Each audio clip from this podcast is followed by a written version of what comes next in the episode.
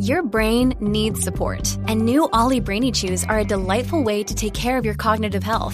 Made with scientifically backed ingredients like Thai ginger, L-theanine, and caffeine, Brainy Chews support healthy brain function and help you find your focus, stay chill, or get energized. Be kind to your mind and get these nootropic chews at Ollie.com. That's OLLY.com. These statements have not been evaluated by the Food and Drug Administration. This product is not intended to diagnose, treat, cure, or prevent any disease. Today's guest is John Scott. Now, John is a good friend of the program, and he's had a massive NDE with some serious downloads, and we've had a couple podcasts with him already. And I have him back today to pick his brain about some more in-depth NDE information. John, welcome, and thanks for joining me. Thank you, Jeff. I should say good morning. What time is it over your way at the moment in Texas? Okay, so yeah, John's in Australia. I'm in Texas. It's 7:22, and he's time traveled into the future, right? Yeah. Well, actually, that's a wow. There's a subject. Time travel. So which context do you want to talk about time travel, Jeff? Well, I was just kidding about that you're ahead of, I'm just trying to say you're ahead of us in time right now. Well, yeah, but that's a really loaded question, because I can give you quite a multifaceted answer, right? Because as most NDEs attest, and I don't look at other NDEs. My NDE was, 28 years ago now. I was in my 30s. Yes. I turn 60 next month, or could be this month if it's the first in my time. So, and this is a really good example of time being quantum and non-local. The fact that we start talking about time here, you are sitting in Texas. You're in a completely different time frame, nighttime. Mm-hmm. I'm in the morning, daytime, and here we are talking about time in a non-local quantum way. Mm-hmm. And for me, I have after my NDE, I've had a hell of a lot of problems trying. I don't even wear a watch. I call them a slave bangle as a joke, but I don't wear a watch since my NDE. Really? So you've had a lot of trouble just with time back in this reality? Absolutely. On quite a few levels. I don't like the word conspiracy, but when I started looking at time in terms of calendars, because everyone has different calendars. You might have a Jewish calendar, which is only a 7,000-year calendar, which is mostly that underpins the whole biblical notion of 7,000 years. I mean, it's not a literal 7,000 years; it's a symbolic 7,000 years. And just paraphrasing here, that a lot of biblical narrative will say things in 7 days. Like the creation myth is in 7 days, and you've got 7 weeks, which has a different connotation. Then you've got 7 years, and then seven, seven comes up a lot as a divine number. Why is that? Why do you think seven is such an important number? Well, that's a good point, because in my later studies after my NDE, I just didn't have this phenomenal experience. It's like I had to somehow contextualize it. And this is the pre-conversation I had just as before we started here, is I thought, wow, I've had this amazing experience. Now, I've got to find out, has anybody written this down? Where is it? I mean, so I was guided to the Bible. I didn't go straight there because I was an atheist. I wasn't interested in reading anything about any religion. And so I went looking, to see if NDEs were written in the Bible, and they're not. They're actually not in the Bible. They talk about terms of resurrection and coming back from the dead, whether or not we can contextualize that as an NDE or an OBE, that's open for discussion and debate, and that's something for scholars and theologians to work out. For me, I don't need to debate it. The experience was beyond anything that was written in any book. But I've also read, like Bhagavad Gita, and we get back to calendars, they have massive time frames and scales of time. They call them yugas.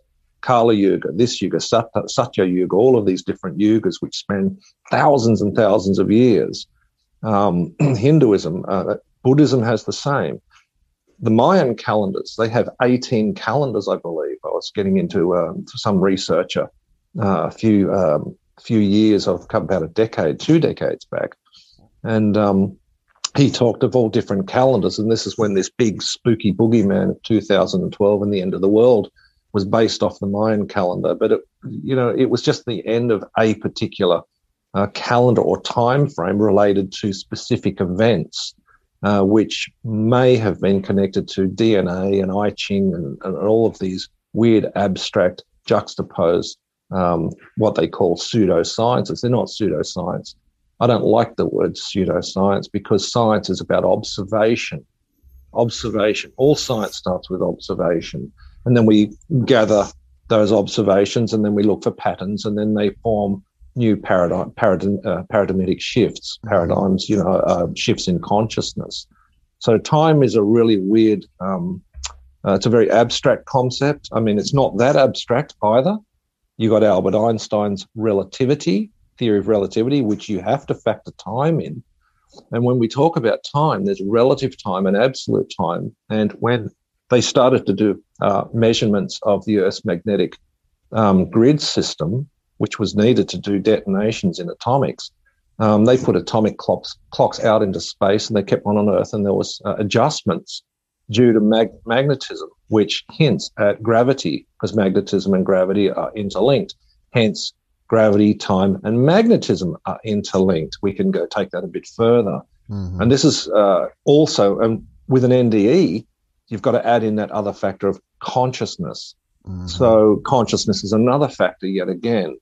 And so a lot of science, in current science, what I call the physical material sciences, they do objectify, meaning they look outside of themselves for observations, but they're forgetting that consciousness itself is a big attribute or a factor to determining what we're observing. And so we've got to go back full cycle to the sciences and say, well, are we being objective? Double-blind experiments, and some of these things we can't double-blind. We can't double-blind an NDE. We can't do it. It's impossible. Right. Now, in your NDE, you had an absence of time, which I'm going to coin a new word here, and I'm going to call it a time vacuum. But that's a good term. There's no time there. But it seems like some NDEers will say, okay, I was in my NDE and it felt like I was there for hours, but I was only physically dead for a couple minutes. But they're still giving us a time frame. Right. And I'm going to throw a curveball in here, because when I made it to the light, it contained all time and no time, both together. It's a conundrum. And I've written about these conundrums on the Facebook threads, where it takes us into another subject of duality, non-dualism and dualism, and that's a really complex subject in and of itself, but an important one. But for me, I can only talk subjectively because I don't talk in gestalts about what other people experience. I can only take it from my own subjective experience that all time, and that's why when I was taken with the downloads, because I was asking a lot of questions with the light, it had to take me, when I say physical, it took my soul back to a point in time, my point in time, but from God's version, it still exists. It's all happening from God's angle, from the absolute. And so this absolute and relative, that's another level you've got to get your head around, because we're in this constant subjective relative state. And that's a subject I could talk about for a good half an hour, especially in terms of an NDE, because we talk about objectifying, I saw my parents, or I saw my grandparents, or I saw Jesus, or I saw Shiva. So you're still objectifying something outside of you, subject, object, subject, object, okay? Very important, but when you get deeper into the NDE, as in my case, there's a merging point where there is no subjective, objective. You are merged as one and you cannot describe it. It's indescribable, because you become I became everything and nothing simultaneously. The total ego is destroyed. Mm-hmm. There was no John. There was no time, and you become everything. And this is a really, I like the word sexy, because not everyone will experience this until they die, Jeff. Right. So for some reason, I was taken to that level. And at that level, there is so much information. In fact, all information is contained at that level, all information ever. It's interesting that we're talking about that, because I had another guest that basically traveled through the cosmos like you do. I think that this guest also experienced the oneness with God and with everything. And when the guests came back, became reclusive. And I think sounds like someone's robbing my story. And, right? And I think you're the same way. And I wonder if all the people who go that distance or go to that place in their NDE, it changes them so dramatically that that's what happens when they come back. Again, I can only answer myself, and I didn't read any other experiences for a long time. So when I went reclusive, it wasn't because I chose to become reclusive. It was just an outcome of not wanting to. Well, I was trying to shut the noise out. I was trying to shut the world out, because all of that dense material hitting me, the emotional, mental, the whole concept, it was so dislocating for me that I had to. My mind was shattered. It was completely ripped apart.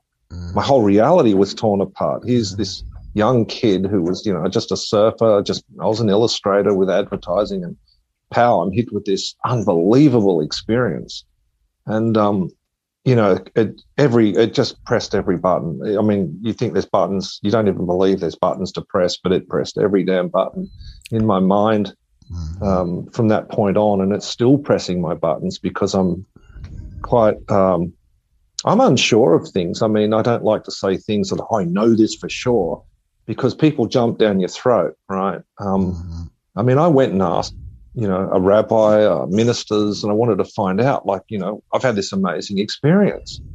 And they projected their relative beliefs onto me, which really disappointed me. Not one in 20 years ever said, "What did God say?" Not one asked the question, and that's really a big one for me. I thought, you got no idea what it said. It told me everything. And it's like, here's me, this kid coming out, and I sounded like a real know-it-all, talking about things, walking around their theology and inside their catechisms and inside out. I'm saying, hang on, you've got it all wrong. So I realized, oh my God, I've had this Gnostic experience, and they haven't had it all the way up to the Pope. I'm sure some have now. You've got a papal structure, especially in our Western religion, which is basically a pyramid top-down system where the Pope has infallibility, divine infallibility, self-appointed by a voting system by looking at puffs of smoke coming out a chimney. I mean, that's pretty antiquated. It's just like, wow, no. God can actually take you out of your body, as a lot of these OBEs, NDEs attest. You're not even in your physical body. There's no puffs of smoke or anything. It just happens, whether through an accident. In my case, it was a poisoning from a very powerful mushroom. Yeah, a lot of people say, oh, it was a drug. It's like, no. The word drug, philologically, semantically, drug means to suppress, right? Drug caps. And this is another area, you being in the health industry. I talk about the vehicle of, there's sacraments as far as I'm concerned. There's holy sacraments in every religion around the planet. There's something you put in your mouth to change your consciousness. In the case of Western religion, you've got wine and bread, which are symbolic attributes. But I'm getting off track. But I'm talking about, this no time moving into a all-time no time. And then you've got to start to put all of these patterns of what's happened to people and put them together and make some sort of a cosmology, for want of a better word. You've got to find out what really happens when we get across on the other side. Well, firstly, for me, it changed me radically from a 30-year-old, kid who was a nobody, nothing burger, to a really reclusive, thoughtful. I went into philosophy. I started reading rapaciously. I forgave, things I did when I was younger, which I regret. I just immediately stopped. And I just moved off into a very reclusive period of my life. Yeah. And as I said, I don't know everything, Jeff, but you just keep learning. I say that, just keep learning and studying. I'm pretty sure that you did encounter Source, or I guess, would you consider it Source or God? And do you feel like if it's God or Source, did God just download this information, or did you actually have a conversation where you asked questions and got answers? Well, okay, I'll just scroll back to a part of the conversation you said earlier about going somewhere. And this was what triggered me to ask my initial questions, because I'd gone through nature, expanded into nature through plants, trees, rocks, the planet, weather seasons, and I expanded out into the stars, and then it collapsed in on itself. It imploded and went dark, and then I was in what some call, well, I would say now that I've seen a few NDEs, I'd say I was in that dark void. And that dark void is a gap between leaving the human realm, the human consciousness realm in its entirety, and then you're in this space of no energy. And then after that, a gate manifested. And I'll never describe that gate because I don't want anybody lifting that, because these are personal experiences that I can verify for want of a better reason. And for me, I must have been shown that gate for specific reasons. And then I went through the tunnel, and then I had to go through other ethereal gates. They were like veils or crystalline gates. And they folded and changed, and then I was let through. And so I went through quite a multiple few of these. So in my John mind, you remember, this is I'm in my NDE and I'm thinking I'm going somewhere. So when I get to the light, there was this form of telepathic osmosis. It was like osmosis telepathy, meaning nothing was said. It was pure knowing, and it was pure love. And I knew I was home, and I'd been there millions of times before. I've said this in my book. I've said it every time I've commented. I'd been there millions of times, not just once or twice or three, millions. So instantly we can segue into cosmology. Well, if you go there millions of times, that means I've come out of the light millions of times, and I've gone back millions of times, which denotes a cosmology of the transmigration of individual souls. In my case, my soul had been other entities, which all weren't shown to me because it would just, I wouldn't cope. You blow your mind. You can't cope. It was enough to see 10 lives. I saw 10 past lives. But when I saw the source, I didn't even know it was God. It was just this sheer light, but it had everything in it, and it was just being. It wasn't pushing, shoving, or there was no dualism in it. It was pure light, and yet within that light was everything that is dualized. It was non-dual and dualized simultaneously. What does that actually mean? Well, and this is where we get into conflict with people's stories about their NDEs, about they're going to go home, they're going to see Gran and Grandpa and then their grandparents. And then when you start describing it in terms of having different people up there, where's God in all of this? They talk about being in heaven with all of these relatives. Not everyone gets on with everyone, and people say, well, you're going to retain your personality. Are you going to be you? Are you going to be Jeff Mara when you get over there? And, I mean, because we've got people we don't like, dislike, people we've had arguments with, fights. There's evil people like Hitler. We just start to get down that narrative, and it's all split and divided. No. God is one. It is absolute. It is everything, void of all dualized concepts. But when we merge with it, when we fully merge with the light, you lose it. You want to lose your identity. I wanted to go. I wanted to remain there. I wanted to stay, because it is beyond the love is beyond anything you can imagine. Why would you run away from love? You don't. And you're seen. Everything in me was seen. Every nuance of thought, everything I'd done, not just in this life, in every life prior. I just knew it.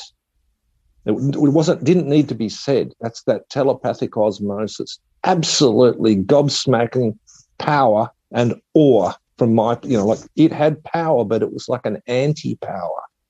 It was an anti-power, but a power at the same time. Another one of those conundrums. This is why people, when they do try to talk about it, it comes out like gobbledygook. It sounds jumbled. It sounds crazy, because there's no logic to it. And yet it's logic, because we have all come from it, or our soul has come from it. But I have a completely different view about the soul now. I don't believe the soul is a solid thing.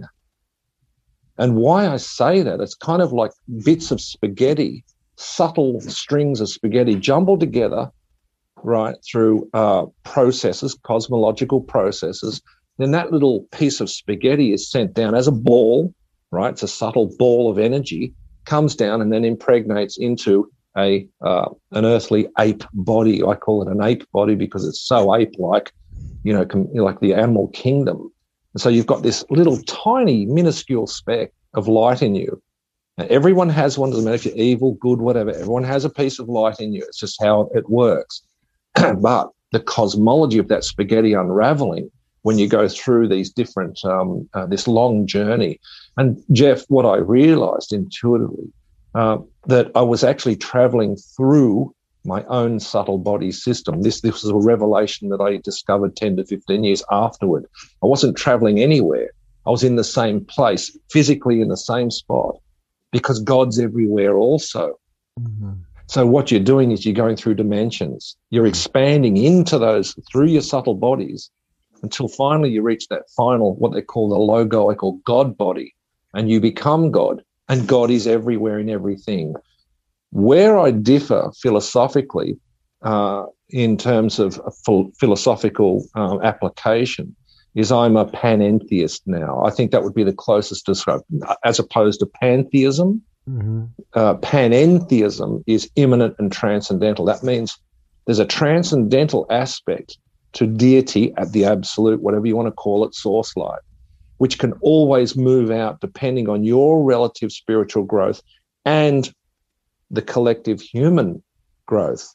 So this allows for individual growth, but collective growth, which is a huge and vast subject in and of itself, because, in fact, there's a Jewish metaphysical treatise on this. I was just looking this up this morning, called Pasufim, which means many faces of God. Now, a lot of Christians don't study this stuff, but it was an ancient Jewish mystical which underpins Christianity. And they talk about the multiple spheres, they call them spheres or shells of God. And as we break a new shell, we emerge into another shell individually. We keep breaking these shells and we grow. And these shells are like electrons. They're negative. You break through and you make a breakthrough, but that's not the end of the story. The shells are infinite, absolutely infinite. And this is what does people's heads in, and they can go mad. I went slightly crazy on return, I admit it, because I was just like, boom, you get hit with this holographic knowledge. Mm-hmm. You get hit with everything at once. So the problem, we go back to time again. I've come from this holistic no time, all time. You've got to bring it back to consciousness, which runs in linear evolutionary processes. A follows B follows C follows D, right? That's how our consciousness empirically grows. But Carl Jung covers a treatise on synchronicity, and I think he talks synchronicity and augmented psychic functions, where B, A, D, and C come together in a cluster event, which defies logic, but it's still illogical but logical, if that makes sense. You have these beautiful synchronistic events in real time down here. You think, oh, my God, oh, and it all happens at once. You think that defies logic. That's a good place to be. That would be the closest we can get to an augmented reality whilst fully conscious, mm-hmm. If that answers the question for you. You were talking about dualism, and my interpretation of dualism is someone that believes that we have a body and then our consciousness is separate from our body. And hold on one second. And so I used to kind of be that way. Sometimes I guess I still am, but I'm kind of becoming more of the way that our whole existence in this realm on earth, you know, our bodies, everything, it's just our consciousness manifesting itself here. Our body is just a manifestation of our consciousness. So let's break that down. Instead of being separate. So you're talking about consciousness from, because the brain is only a hard space, okay? And this is where material science is struggling at the moment, as to whether consciousness is separate from the brain. And this goes into paranormal activity, dreams, astral travel, right. OBEs, NDEs. And so this is a big hurdle. This is a big hurdle for materialists to get over. They won't have, they're all going to run that last hurdle when they die. They'll find it, but that's too late. Mm. We're on a philosophical note, we're meant to cross those hurdles before we die, because we started dying. On the second breath that we are born, we are dying in physical form. So you talk about the physical body is decaying from the day it's born. It starts to, yes, it grows, but you've got cell division. With consciousness, and this is a really good point where we talk about, and I try to bring this subject up quite often about pre-existence of the soul, which by extension would be pre-existence of consciousness itself, because consciousness and soul must have a link, because the soul is not just a soul. What does the soul consist of? This is why I was talking about the soul before in terms of spaghetti. Well, I've sort of subtly determined that you've got, well, the causal body is one bit of spaghetti, and the causal body carries over from consecutive incarnations, okay, previous lives. So that's a form of consciousness, but you've got mundane consciousness, earthly consciousness, which is attributed to the five sense perceptions, sight, smell, taste, touch, and what's the fifth one? What did I say? Taste, sight, smell, touch. I can't remember the fifth one. Hearing. Thank you. So you've got these five senses that we need to work on this dimension as physical, bipedal, hominids. That's what we are. We're part animal and we need them. We've had them for millions of years. All animals have these sensory perceptions. When you're dealing with these subtle forms of consciousness, which we've all had when we really sit down and question people, when you say, for example, you have a dream consciousness, dream consciousness itself, Jeff, can separate away from mundane emotional feedback loops from the daily or mental feedback loops from daily working with your five senses, so people can get dreams about what happened in the day. When you breach into these weird areas of consciousness, and I am getting to your point about the separation of consciousness, sometimes people have dreams of future events. Sometimes they're good, sometimes they're not so good, like an accident, or sometimes they win lottery or whatever. So they've breached the time envelope. This is when it starts to get into illogical forms of consciousness. Other areas, premonitions, or you might get someone that's going to ring you up. You know who they are. This is when you start to get into these weird areas of consciousness that are considered pseudoscience, if not even non-existent, according to psychologists and modern mind research. But that's starting to change. That is starting to slowly change. I mean, everyone has these dreams. They're subjective.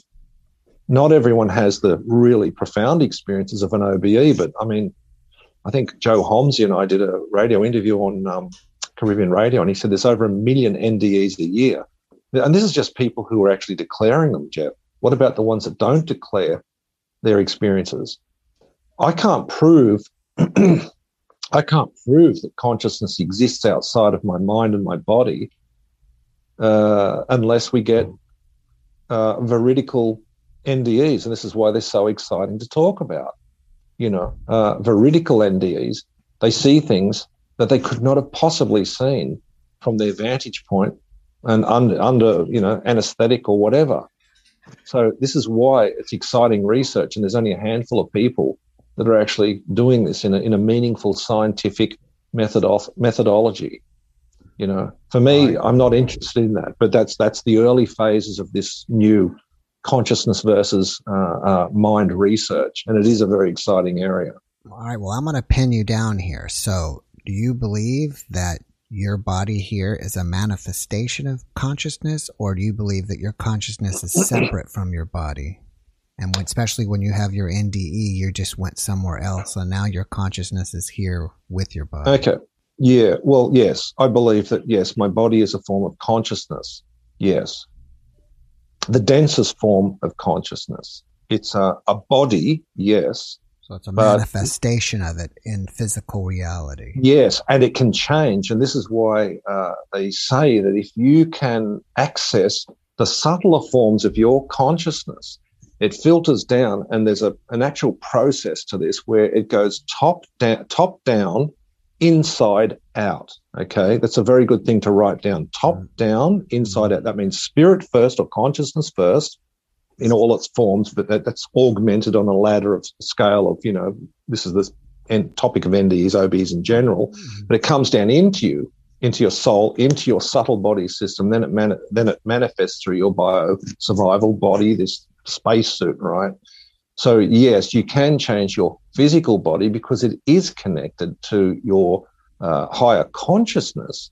Well, you would think that most people are, but most people are veiled, and many people are veiled. I can't say most because I'm not an actuarial, but many people are veiled. So they go, "Oh, this is all rubbish." I said, "Yes, that's in your relative subjective viewpoint now, but guess what? In 10 years' time, you're going to say, oh, it happened to me." And that's exactly what happened to me. Right. I thought stuff was rubbish, and then it happened to me. I thought, oh, my God. Right. Maybe that's why, one, the placebo effect works, because it changing your consciousness and mental state, you believe in it, it works. And two, maybe that's how people have medical miracles, because either they believe something or some other being does something to their consciousness, and then they end up having a medical miracle. Spot on, 100%, Jeff. I mean, look at Anita Morjani, classic story. I've seen her YouTube videos, a couple of YouTube videos. For the viewers who've not seen her story, great story, go and watch it. I mean, she had cancer, riddled with cancer around her throat and these tumours. She was in a coma, I believe, and then she came out of the coma. And all the tumors miraculously just cured themselves because it was a major, major shift in her consciousness from the spiritual. And this is why it's so important to get a spiritual epiphany. But remember, don't lock onto the spiritual epiphany as the be-all and end-all to define your reality, because they're relative. Every spiritual epiphany seems to be relative. And some say, well, according to your prior beliefs. That's not true either. If we really analyze that, I was an atheist, but I was given insight, taken all the way. And so I thought, oh, well, I perceive it was all the way because I got to the light and I had this monstrous telepathic download and discourse with it. I asked questions. I pounded it with questions, which not everyone gets the chance to do that, from anecdotal and reading anecdotal. Many of them get sent back. Many get sent back. I was sent back. I said, no, I don't want to go back. And I said, it's okay. We're always here. We're always here. Always means always. You just said that you asked questions. And who are you asking questions to? The light. Okay. The light directly. So that's the first thing I said. When you're saying to the light, you're saying to God or to Source? Yep. This is, again, there's different levels of telepathy. And this is another interesting subject. There's this knowing level, osmosis. It's like you walk it. Like I'll try and give you a metaphor, metaphor for that. You walk in a room, you see two people, you know they've just had an argument, yet you heard no yelling. Mm-hmm. How do you know that? Because you're picking up this energy of it. You go, ooh, the energy's not right here. Mm-hmm. Well, that's amplified by a lot when you get on the other side. That's that kind of feeling is amplified. So I knew I got all of this osmosis telepathic in. I say it was like a body or a soul osmosis of telepathy going into me with vast amounts of information. And you got to remember, it was so foreign to my previous thinking, but you're so open. There was no blocks because my body wasn't there. I'm in my soul. So you just open. It is open book. It's going bang, not just into your subconscious. It's going into your very soul. So when I get to the light, I say, oh, I've got this entity, this light force in front of me. And I said, where are you? That was the first thing I think I said was, where are you? Mm. And they said, we're everywhere. And I didn't understand that because I had traveled through all of that. Hence a lineage. I think it was out there in the universe somewhere. I said, but where are you?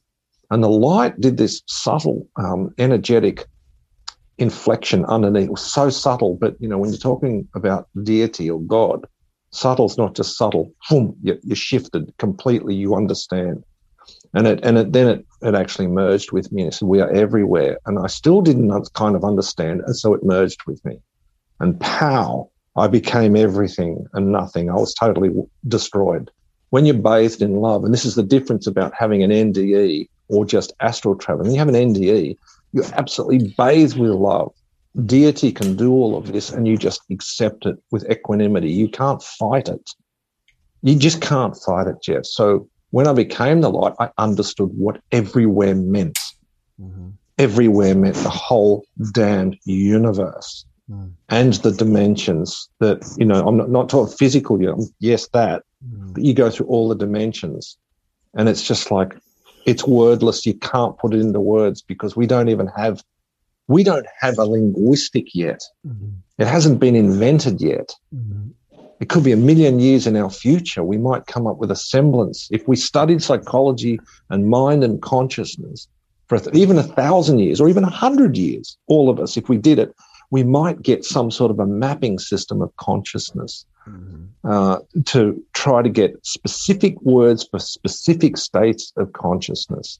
But when you get beyond that five-sense perception, and we go back to, consciousness-mind relationship, when you get into these paranormal events, if it gets to oral, it has to be passed from person to person, and you discuss it with people who've had it. It's a Gnostic experience.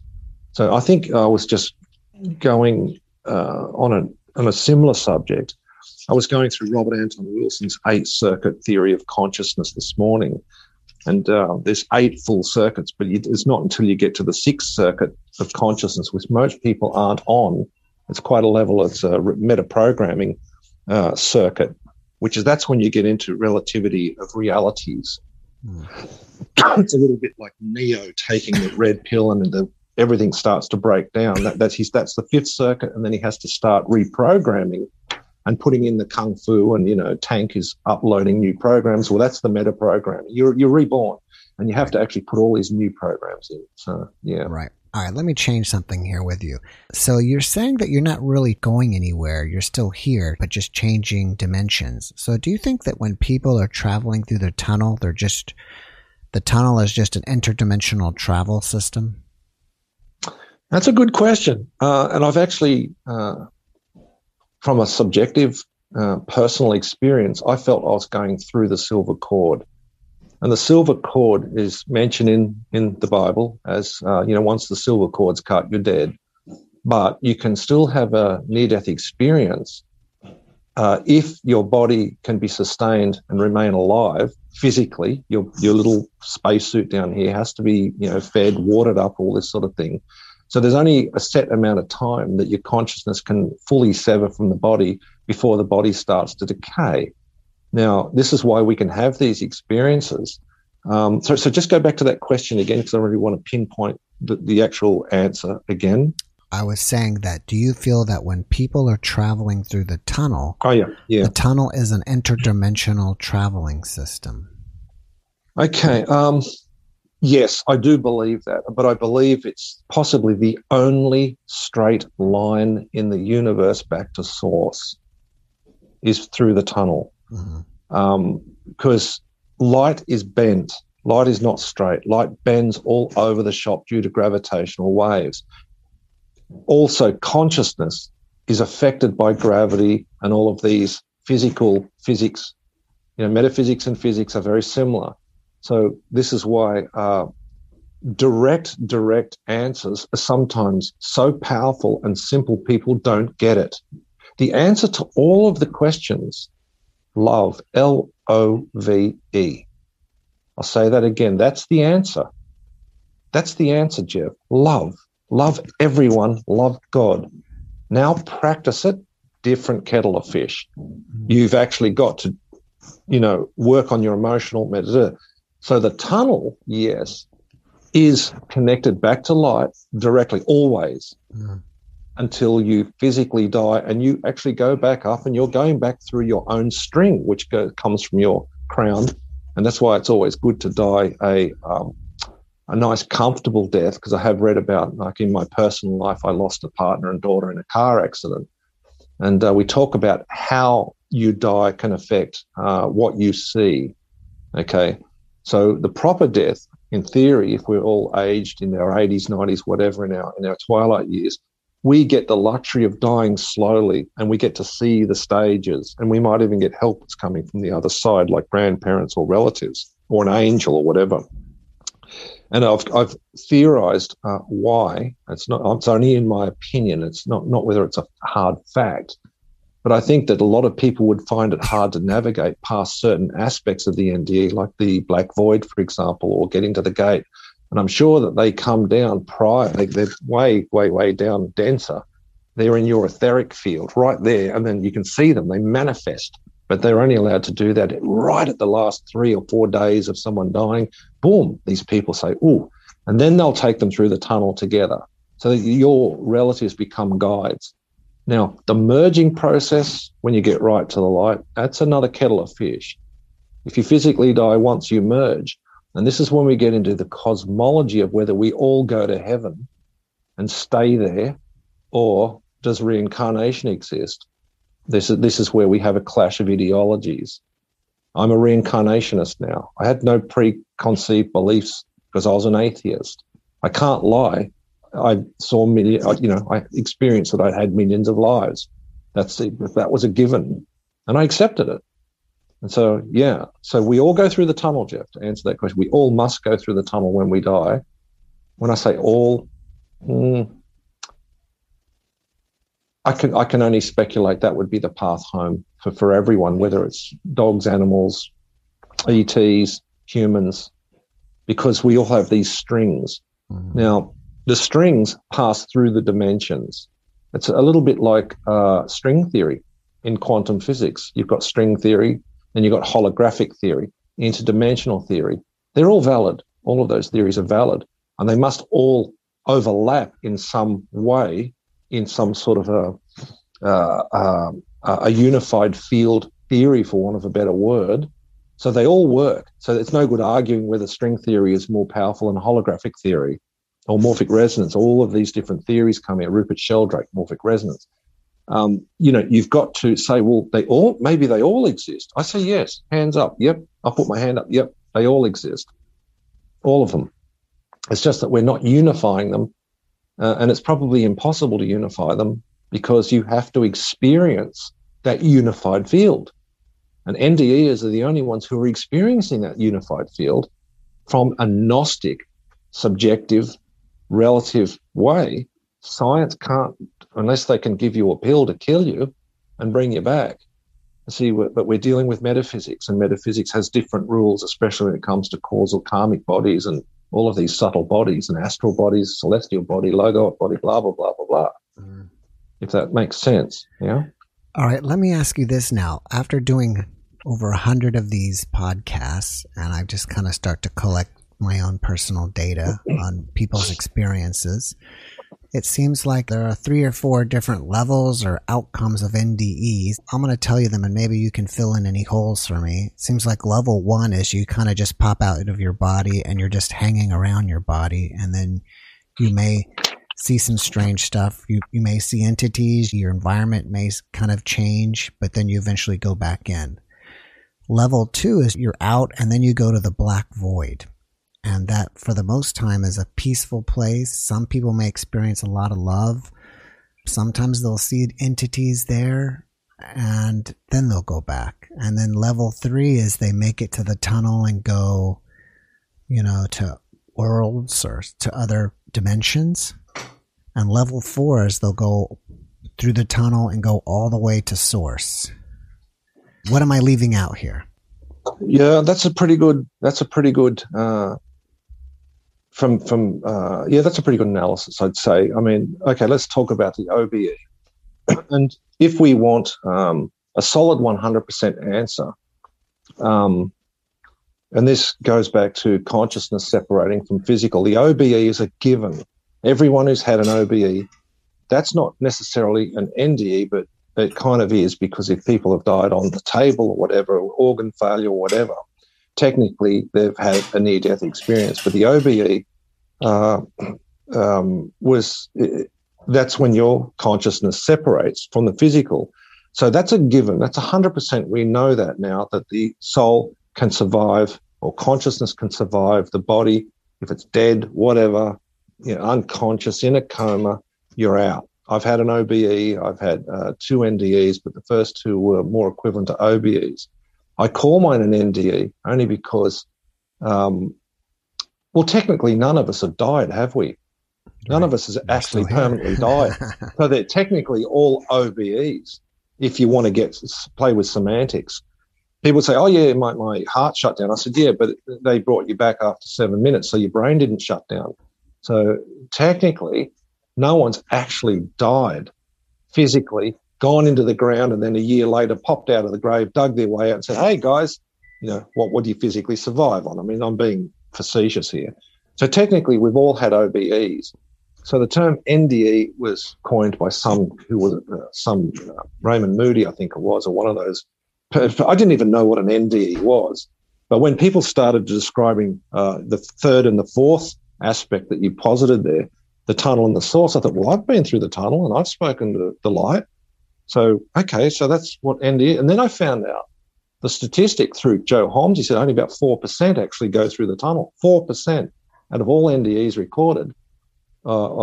That's just a throwaway anecdotal statistic. I'm not a statistician, so maybe someone can actually, the viewers can come up and say, well, or in the comments, they can say, well, it's 10%. So, well, I'm not into percentages because that part doesn't bother me. But yeah, the void, a lot of people talk about the void. That's the second part. So the OBE, yeah, from what I gather, is you can see relatives, you can see deceased relatives. But the danger here is people then project the cosmology onto seeing those relatives, saying, oh, well, and if, say, you're Christian, they'll say, oh, well, they come from heaven and they basically, they're going to take me to a place later. But that's what we've been trained to be told through religion and their catechisms and their cosmology. That's fine. I'm okay with that. I'm not against Christianity at all. I just think there's been a few edits out of Christianity which I'm not comfortable with, namely reincarnation, because when we get into technical Christian speak, can we define what immortality is? Because that's meant to be a salvationist, eschatological, that's end time, reward or punishment, either hurled into hell or given immortality through what process? What's the process of immortality? Let's debate that, with some of these theologians, and they can't because they're taking it from the Word, and the Word just says, oh, you'll be changed in the twinkling of an eye. I think that's in the book of Corinthians. Well, what does that mean, changed in the twinkling of an eye? Consciousness is the only thing that can change in the twinkling of an eye. It's a realization. How? Do you get what I'm saying? Because physically, nothing changes that quick. In some rare cases, like Anita Morjani, with her NDE, she cured her illness, but it wasn't instantaneous, but it's a medical miracle as far as I'm concerned, which gives it a veridical aspect. So, but this black void, I went through that, and that was the only time in my own personal experience where I was a little bit concerned, because it was completely black, no energy, no pushing, pulling, there was nothing to latch on, there was no point of reference, Jeff. Because as I said, I went through nature first. I knew I was going into a rock, a tree, the planet, whatever, because my five senses could equate to that. You have environmental, 30 years of environmental and being able to perceive reality in this dimension. So I think it was just warming me up. When I say it, the light was just warming me up. And I got a guide. I sensed a guide when I was in the void. I couldn't see it, and it wasn't Jesus, but that doesn't mean to say it wasn't a valid guide. But I sensed a presence there, and every time I tried to look, I couldn't see it, but I knew it was okay. It was benevolent. It wasn't nasty. So I had no negative experiences whatsoever in my experience, but when I went through the tunnel, as soon as I went through the gate in the tunnel, that's when I could feel that osmosis. I thought, I know this. It was like a river of light. And I thought, you get on that river and go, mate. And I pushed, because I'd been to the tunnel once before. I was 18. I'm pushing. So I pushed. My will was the thing that got me out of the void and through the gate, because I chose to go through it. I actually said, oh, well, here we go. I said something like that. I went, oh, well, here we go. What the hell? Or something. What the heck? And I went through, but it was my consciousness could drive. And that's an important part that a lot of people may or may not understand. I had no guides that said, hey, come with me. My grandmother didn't come and say, grab my little hand, Johnny, and come with me. No. I was there. I had a presence, but it didn't say you can go through or come back. It wasn't warning me. It was just there. And I felt it was there for the later gates that I went through, these more subtle gates that I went through. But I decided to go through. And once I hit that tunnel, that's when the osmosis telepathic kicked in. I knew I was going home. I just knew it. Mm-hmm. And I wanted to get there wherever that home was, you see. And so when I got there, it's like, holy crap, like this is it. This is the big one. I tried to see through the light too, Jeff. Like, was this the end of the tunnel? Was there something beyond the light? No, the light is the light. It is pervasive. It's everywhere. It's transcendental. It's immanent. It's in everything. But I was going into a concentrated version of it. It was fully concentrated with it was just energy, pure, unadulterated love and energy. Love beyond any imagining. It's impossible unless one's had the experience. It's wordless. You can't define it. I can't paint it. It's beyond all of the physical attributes. So once you hit the tunnel, the different ball game. You know you're going home and it's okay. Everything's okay. There's no false light. You're not being deluded by a satanic light. Satan doesn't exist up there. Negative forces don't exist. There's no duality except your soul and God. And then you go into when eventually if you merge, you know you want to merge. You want to lose your identity. You want to stay. It's home. You don't want to come back to this freaking hell realm down here with guns and shooting and rapes and murders and God knows what else. Why would you want to come back to that? And look, even if we put a religious argument on it, when people say they saw Jesus or whatever, that's fine. Fantastic. But in the Bible, it says Jesus will return. How come no one asked him, when are you coming back? Well, he may not come back. Who would want to come back here? Jesus has been once. Jesus or Buddha or whatever, they come to the hell realms. They conquer the hell realms in the physical form because it's so hard. So when they say, follow me, they're not saying follow you in a Tupperware religion and bow down. They're saying, do what I did. Conquer all your sexual desires. Conquer your physical desire bodies, your lust, your greed, all the seven deadlies. You conquer those and you're getting closer to leaving this dimension in physical form. You can go to heaven in physical form. And they don't teach you that in the Bible or at church. You can get to heaven in the physical. There are multiple heavens. There's seven heavens in the literature, metaphysical literature. It's in Islam still. They've got the seven heavens. Oh, go and read it. Google it. It's all there. Muhammad went through the seven heavens. Enoch, biblical patriarch, he went through all the heavens. Jesus conquered hell. He went back to heaven. But, and then he said, I'll come back. But in what form was Jesus or these people going to come back? He said he'd come back. He said he'd send a helper in the form of Holy Spirit.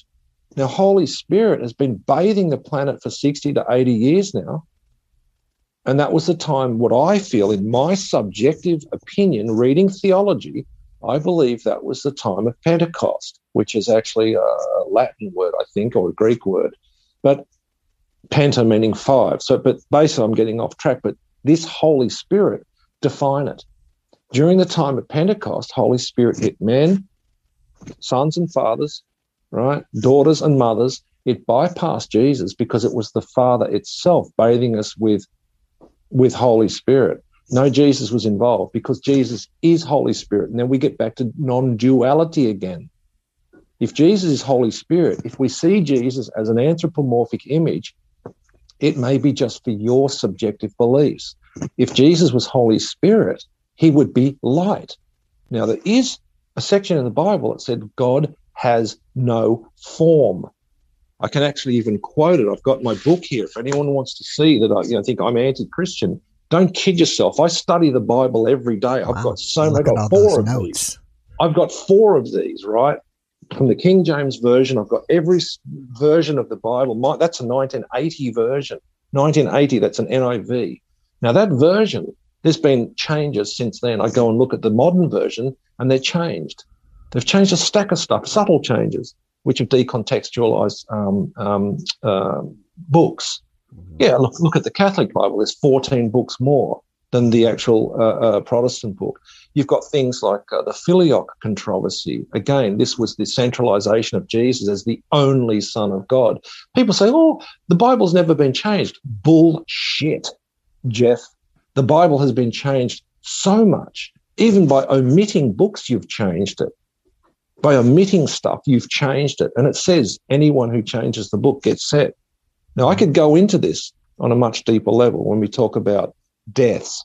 People throw Hebrews 9:23 or 9:27 at me. It's attributed man to die once and then the judgment.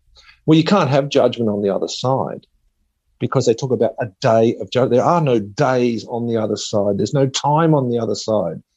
They're talking about down here. Every judgment's down here. They talk about the first death and the second death. Nobody wants to talk about this. I've spoken to theologians. They don't understand it. What's this second death? What's the second death? It's mentioned three times in the book of Revelation. So when you're talking about deaths, I think we're talking about death of the ego. So you die to Jesus. That's your first death through baptism. But then there's this second death, which is by Holy Spirit, right? This is, as I said, it's the second death. It's Judgment Day. I think we're looking at the same, this Judgment Day, this Holy Spirit, when we all get individually tested, all of us. Even NDE, even I'm an NDE, I get tested. Trust me, I'm not perfect. No way, I am not perfect. No, I am not perfect. Only the light is perfect. I'll admit it. And it says that in Scripture. It says it in the Bhagavad Gita. It says it in Hinduism, Buddhism. The absolute is absolute. They're all saying the same thing. Mm-hmm. Native American, they have Tunkashla, which is grandfather. They have Wakantanka, which is the great mystery. And the great mystery is perfect. We will never figure it out. Don't kid yourself. Nobody has all the answers here. Yeah. Some we get close, but when we think, I've got it, out the fingers and, Hayoka medicine kicks in and you're getting kicked up the jacksie, you're getting kicked up the butt. You think you know everything. Watch this. Boom. You think, oh, my God, be humble, mate, be humble, humble up again. Mm. So I'm the first to admit, yeah, I've had this profound experience. I even question, why the hell me? You got the wrong person. You got the wrong person. I don't know anything. People can spit scriptures back rote by rote. And I go, oh, wait, I can paraphrase stuff because it's in my heart. Right. I can paraphrase because I know what it means. And I used to say to people, I got to the point where I say, well, what covenant are you in? And they go, what? And I was being a bit facetious and my ego was kicking in. And say, I said, well, there's 7 covenants and I'd love to go to court. I would love to go to a court of law, whack my hand on the Bible and say to the judge, yeah, Your Honor, I'm quite willing to tell the truth, the whole truth and nothing but the truth, but which covenant are we in?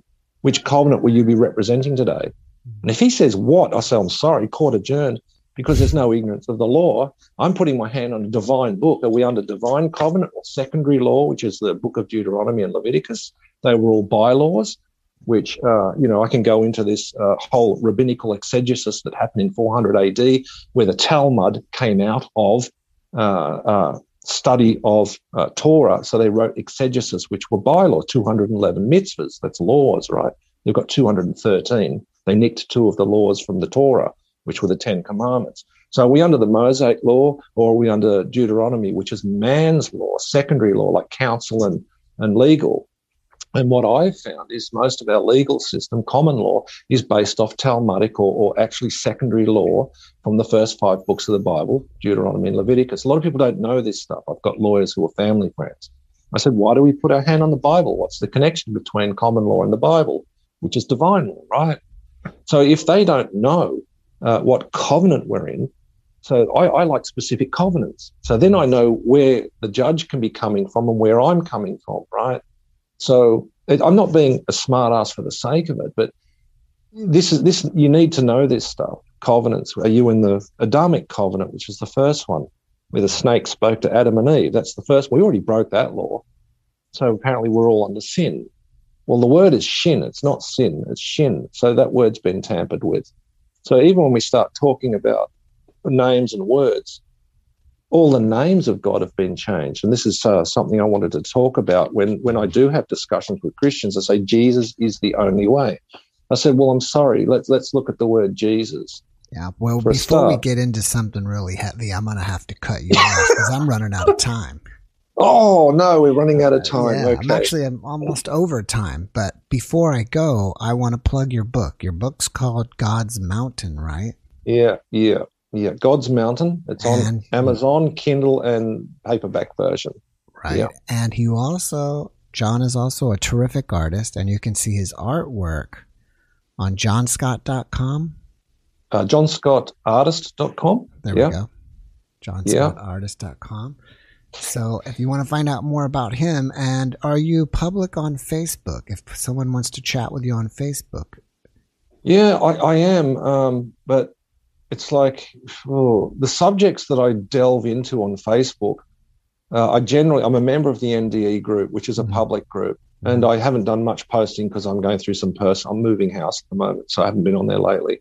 Yeah. And some of the subjects they don't bring up. I mean, they are heavy topics. As you've seen today, I've shot a few topics at you. Right. And it's like, whoa, these are big topics, like metaphysics, even Jewish mysticism, all of that.